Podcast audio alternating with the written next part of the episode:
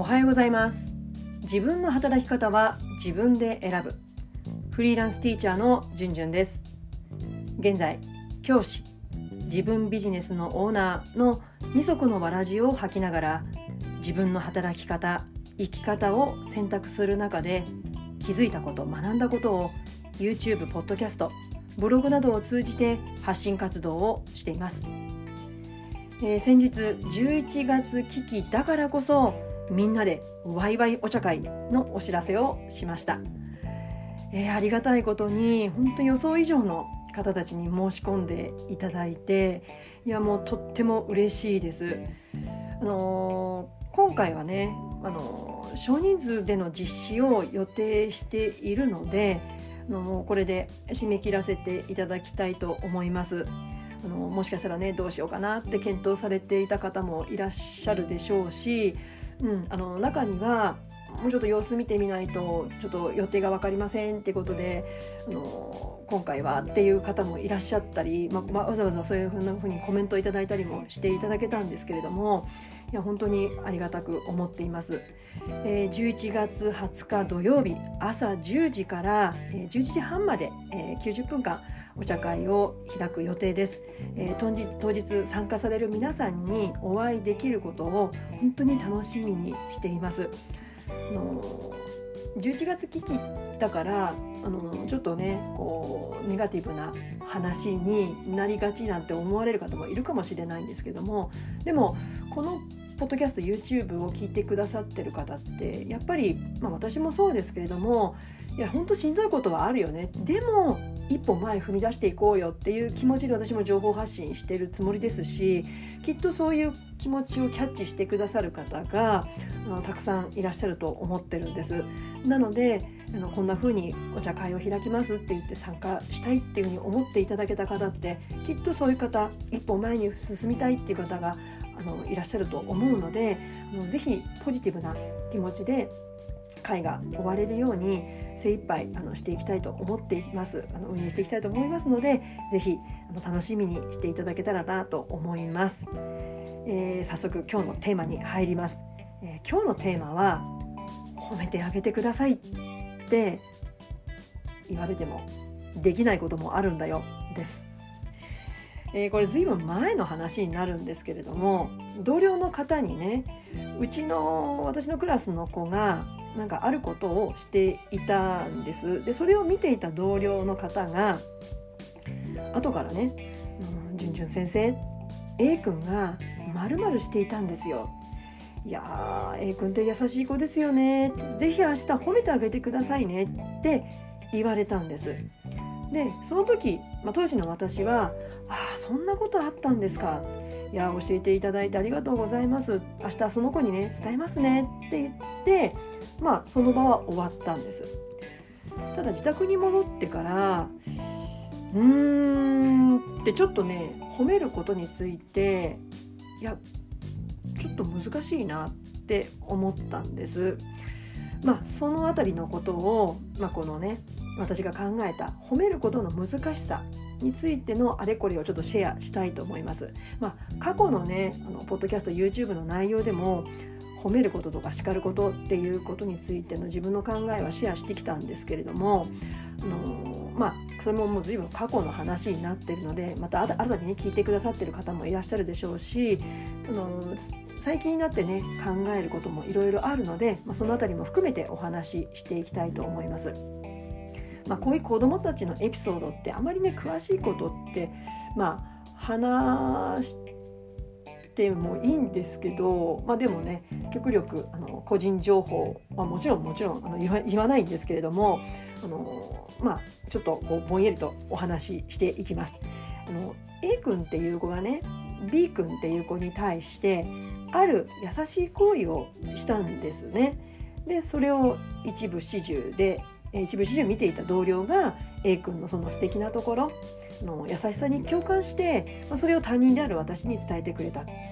で私もその A 君の行為を聞いてああ確かに素敵だなって、うん、思ったし、その行為に対する感謝の気持ちを私も A 君に伝えたいしでもね私が A 君に伝えるまあもちろんいいんですけどでもそれをされた B 君がまあ本来は「ありがとう」っていう言葉を伝えられたらいいなって。だから私はそれをされた B 君の気持ちが知りたかったんですね。そんな風にしてもらって B 君君はどんな風に思ってるの？って。うん。まああの過去の YouTube 動画やブログとか、まあ、このポッドキャストでもねあの本当褒めることって難しいっていうことを再三話してはいるんですけれどもいや何年経っても本当難しいなって思うんです。っていうのも褒め言葉を使う時の私自分の気持ちに気づいちゃったんですよね。皆さんどうですか？誰かに、まあ、子供に褒め言葉を伝える時ってどんな気持ちや考えでそれ言ってますか？私はね自分のエゴに気づいちゃったんです。褒め言葉を子供に伝えることで子供相手をねコントロールしようとしている気持ちがあることに気づいてしまったんです。例えば授業中に子どもたちの姿勢がね、まあ、当然ね崩れるわけじゃないですか。または集中が切れちゃった時に話を聞いてないとかという時に、まあ、今なら他のやり方も考えられるんですけれども以前はね「いい姿勢だね」とか「しーちゃんよくお話聞いてるね」って言った褒め言葉でそうじゃない子たちに気づかせるという自分のエゴ、うん、全体の空気を変えようとしているところがあったんですよ。いやそれ別にいいんじゃないんですか価値を伝えてるんだしいいことの価値を伝えてるんだからいいんじゃないですかっていう考え方ももちろん私もわかるんですけれどもなんかねコントロールしていることがちょっと嫌だったんですよね。まあ、多かれ少なかれこういった褒め言葉を使った経験のある先生方っていらっしゃると思うんですよ。まあ、保護者の方もいらっしゃると思います。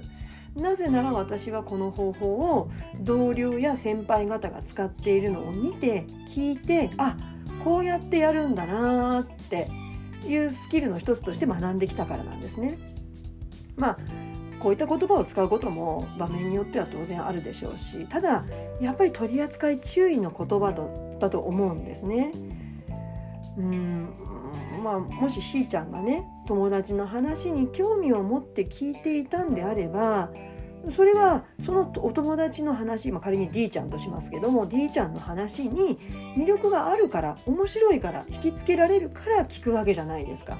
だったら「しーちゃんよく聞いてるね」よりも「いや D ちゃんのお話がとっても分かりやすいからしーちゃん聞いちゃうよね」って「私も先生もそう思うよ」って聞いちゃったよっていうような言い方の方がなんか D ちゃんの自信にもつながるんじゃないかなって思ったんですね。うん。でしーちゃんが教師がねしーちゃんにしーちゃんを教師が「お話しっかり聞いていたね」と褒めるとするとその子は「あ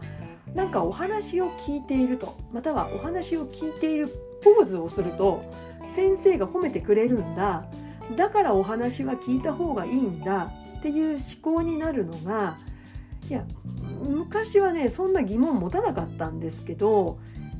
いやちょっと別に人の話はポーズで聞くもんじゃないし相手への興味や話そのものを興味で聞くものだから